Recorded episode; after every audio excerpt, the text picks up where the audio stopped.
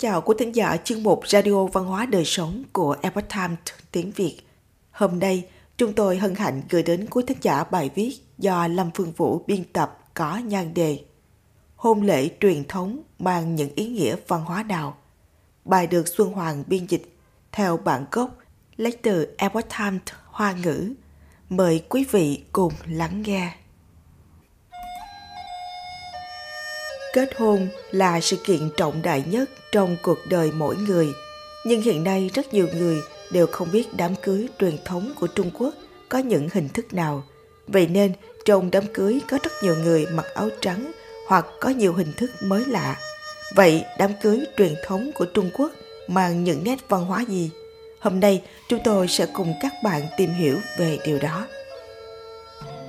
Trong văn hóa Trung Quốc, mọi người rất coi trọng hôn lễ chương đầu quan sư của Thi Kinh đã viết về một người đàn ông ái mộ một người phụ nữ và trở thành chồng của cô ấy.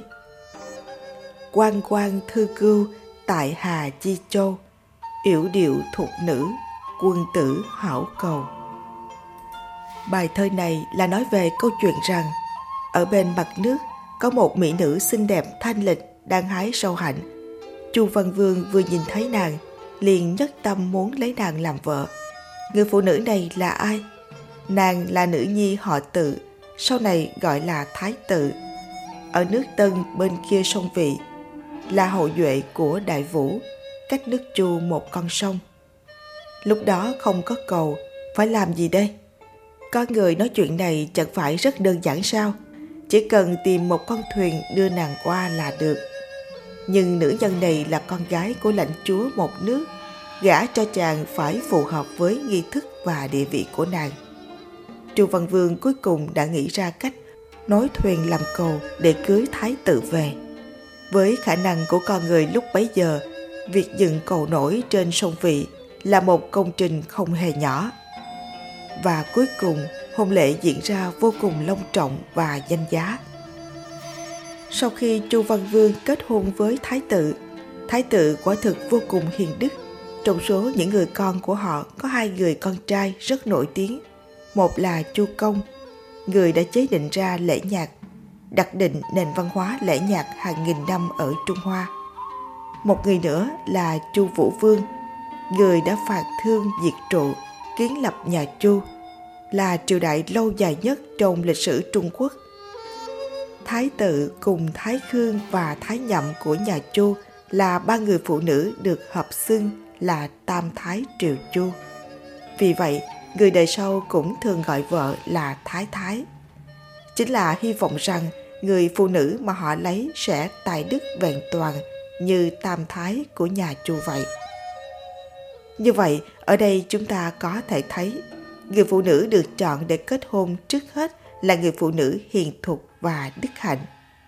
Người xưa có câu thú tức cầu thục nữ, vật kế hậu liêm. Nghĩa là khi lấy vợ phải chọn người phụ nữ nhân hậu đức hạnh chứ không nhìn vào sự giàu có của gia đình cô ấy. Vậy nên việc kết hôn với một người phụ nữ như vậy sẽ có một loạt các nghi thức trang trọng. Đó là lễ cưới trong văn hóa trung quốc vì sao người xưa rất coi trọng hôn nhân? Bởi vì trong chu dịch nói, có trời đất rồi mới có vạn vật, có vạn vật rồi mới có nam nữ, có nam nữ rồi mới có vợ chồng, có vợ chồng rồi mới có cha con, có cha con mới có vua tôi, có vua tôi mới có trên dưới. Như chúng ta biết, có năm loại quan hệ giữa con người với nhau trong văn hóa trung quốc, cũng gọi là ngũ luân mối quan hệ đầu tiên là phu thê vì trước tiên có phu thê thì mới có con và mối quan hệ cha con mới được thiết lập. Sau đó mở rộng ra xã hội thành mối quan hệ giữa vua và tôi. Giữa con cái thì có quan hệ huynh đệ. Khi mối quan hệ huynh đệ được mở rộng ra xã hội, nó trở thành mối quan hệ bằng hữu. Vì vậy, trong ngũ luân thì phu thê là mối quan hệ cơ bản nhất. Cũng chính là nói, mọi mối quan hệ của con người đều bắt đầu từ mối quan hệ phu thê. Do đó, người xưa cho rằng hôn nhân là nền tảng của quan hệ con người và là căn bản của lễ cổ nhân cho rằng hôn nhân không chỉ là chuyện của hai người mà là chuyện của hai gia tộc. Hai gia tộc kết thành thông gia. Hôn nhân là kết hợp hai họ. Trên để thờ tổ tiên, dưới để nối hậu thế. Nghĩa là sau khi hai người thành vợ thành chồng thì thờ cúng tổ tiên, sinh con nói dỗi tông đường. Sau triều đại nhà Đường và nhà Tống, mỗi gia đình đều có một gia phả. Tên của từng thế hệ con cháu cũng như họ tên của những người phụ nữ mà họ kết hôn đều được ghi lại. Vì vậy, hôn nhân là vô cùng quan trọng đối với các gia tộc. Hôn lễ truyền thống của Trung Quốc cũng mang theo nhiều ý nghĩa văn hóa sâu sắc. Ngay từ hai ba nghìn năm trước, sau khi Chu Công chế định ra lễ, trong kết hôn đã có một bộ nghi thức cố định gọi là lục lễ, bao gồm nạp thái, vấn danh, nạp cát, nạp chinh, thỉnh kỳ và thân nghênh. Nghi thức đầu tiên là nạp thái. Đó là nếu nhà trai nhìn trúng một cô gái thuộc một gia đình nào đó thì sẽ mời người mai mối đến cầu hôn nhà gái, nói rõ hoàn cảnh, trưng cầu ý kiến. Đây không có nghĩa là của hồi môn mà là sự lựa chọn.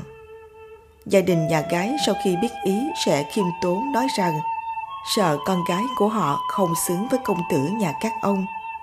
Nhưng cô ấy đã có thể là một trong số ít đối tượng mà các ông lựa chọn. Lễ vật nạp thái mà bên nhà trai mang đến khi hỏi mối thường sẽ có chim nhạn. Tại sao lại chọn theo chim nhạn? Vì nhạn là loài chim di trú, thu đi xuân đến, không bao giờ thất tính, là hình ảnh ẩn dụ cho việc vợ chồng phải giữ chữ tính, không đánh mất lễ tiết. Nhạn cũng là loài chim di trú mà từ đầu đến cuối cuộc đời chỉ tìm một người bạn đời duy nhất. Ngụ ý vợ chồng phải trung thành như thế với nhau. Ngoài ra, chim dạng hay rất có trật tự. Những con trưởng thành bay trước, những con non, già và yếu đi sau. Điều này không thấy ở các loài chim di cư khác. Ngụ ý rằng hôn nhân là biểu tượng của trật tự trong gia đình. Lễ tiết thứ hai là vấn danh. Sau khi nạp thái, người mai mối cần hỏi bên nữ họ tên của người mẹ, tổ tiên vốn sống ở đâu và từng kết thông gia với những họ nào. Mục đích là để tìm hiểu xem họ có quan hệ huyết thống với nhau hay không, tránh tình trạng hôn nhân cùng họ.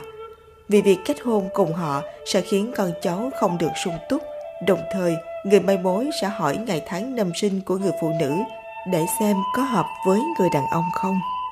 Lễ tiết thứ ba là nạp cát. Nếu họ tên và ngày tháng năm sinh của hai bên hợp nhau, chúng ta hiện nay có nơi sẽ nhờ người tra ngày tháng năm sinh của hai bên xem có tương hợp hay xung khắc không. Nếu như tương hợp, nhà trai sẽ cử người đến nhà gái để báo tin, đó gọi là nạp cát. Lễ tiết thứ tư là nạp chinh. Chinh có ý là thành, nạp chinh tương đương với khái niệm đính hôn thời hiện đại của chúng ta. Sau khi hôn sự được xác định, nhà trai sẽ sang nhà gái trao xính lễ. Vào thời tiên trần, xính lễ rất đơn giản, chỉ cần 5 tấm vải lụa và hai tấm da nai. Sau này những thứ xính lễ ngày càng tăng dần. Lễ tiết thứ năm là thỉnh kỳ. Sau khi gia đình nhà gái chấp nhận xính lễ, nhà trai phải chọn ngày kết hôn. Ngày kết hôn này cũng cần được chọn thông qua bói toán. Hôn lễ là việc của cả hai bên, vì vậy sau khi chọn ngày, cần cử người đến bên nhà gái thông báo và chờ được đồng ý để thể hiện sự tôn trọng. Sứ giả của nhà trai sẽ nói, Chúng ta nên chăng là chọn một ngày tốt lành để sắp xếp hôn lễ, xin hỏi ngày nào là thích hợp nhất? Đương nhiên đây là câu khách sáo, nhưng không nói sẽ trở thành thất lễ. Gia đình nhà gái cũng sẽ trả lời rằng các anh đã chọn được ngày lành tháng tốt rồi, vậy thì xin các anh quyết định đi. Sau đó, sứ giả mới nói cho nhà bên gái biết ngày đã mối quẻ. Đây là thỉnh kỳ, cũng chính là mời bên nhà gái xác định ngày kết hôn. Lễ tiết thứ sáu là thân nghênh tức là nghi thức nhà trai tự mình đến nghênh đón tân nương. Hiện nay chúng ta gọi là nghênh thân. Đây là nội dung chủ yếu của lục lễ. Sau khi Tân Lan đến nhà gái, bố của Tân Nương sẽ ra cửa đón. Sau đó Tân Lan hành lễ với bố mẹ vợ. Cuối cùng Tân Nương rời khỏi phòng và theo Tân Lan về nhà trai. Sau khi Tân Lan đưa Tân Nương về nhà, trước tiên hai người phải bái thiên địa, xin trời đất chứng giám cho cuộc hôn nhân, xin trời đất giám sát hành vi của chính mình. Nếu vi phạm sẽ bị thần linh trừng phạt. Tiếp đó bái cao đường, cảm ơn công dưỡng dục của cha mẹ. Sau đó phu thê giao bái, thể hiện sự ràng buộc. Hai bên sẽ tôn trọng và ủng hộ nhau trong tương lai. Kết thúc buổi lễ, đại biểu cho phu thê hai người sẽ chấp tử chi thủ, giữ tử giai lão. Nắm tay nhau đi đến bạc đồ giai lão. Trong lễ cưới vào thời Tây Chu, phu thê mỗi người còn lấy một sợi tóc trên đầu và thắt lại với nhau, gọi là kết tóc phu thê. Trong hôn lễ, đôi tân lang tân nương sẽ cùng nhau ăn bữa cơm đầu tiên. Thời xưa đều là chia cơm, phu thê mỗi người một phần, mỗi người ăn riêng, không ăn chung. Nhưng trong ngày cưới này giữa Tân lang và Tân Nương sẽ có ba món ăn chung là thịt cá, lợn sữa và thịt thỏ, gọi là đồng lao nhi thực. Lao là chỉ thịt động vật. Tại sao phải ăn giống nhau vào ngày này? Bởi vì trước đây đôi phu thê là ở trong một gia đình riêng của họ. Sau hôn lễ này sẽ là người một nhà, thông qua nghi thức này để thể hiện cho phu thê sau này gắn bó không có gián cách. Ở hôn lễ thời hiện đại, trong buồn tân hôn, cô dâu chú rể sẽ cắn một quả táo, cũng chính là có một chút ý nghĩa này. Sau đó là nghi thức hợp cẩn nhi giận.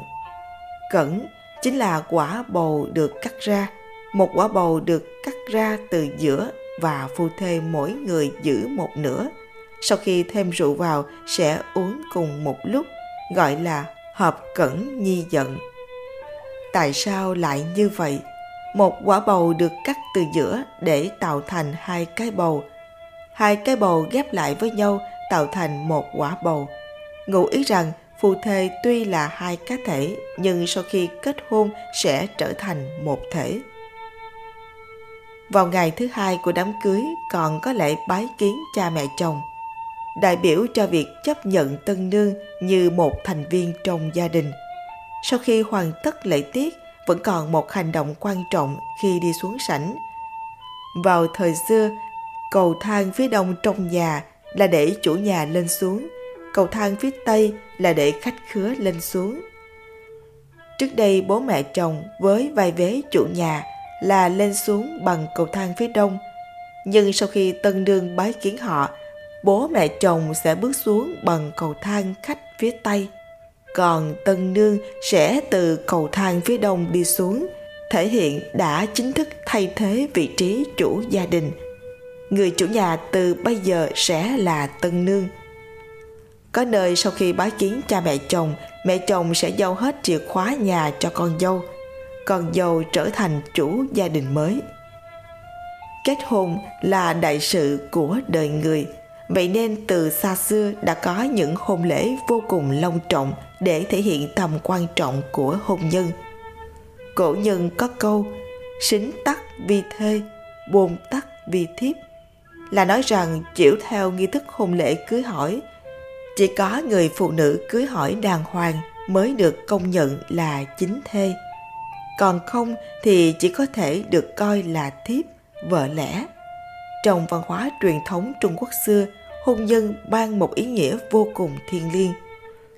Vì vậy mới có rất nhiều lễ tiết quan trọng để truyền tải nội dung văn hóa tương ứng bên trong như vậy.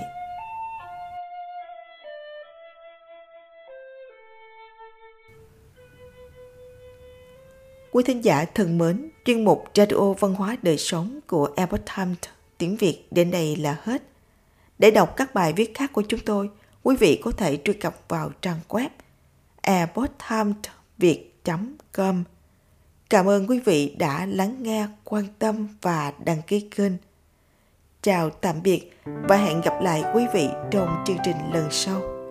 Kính chúc mọi điều bình an và tốt lành tới quý vị cùng người thân.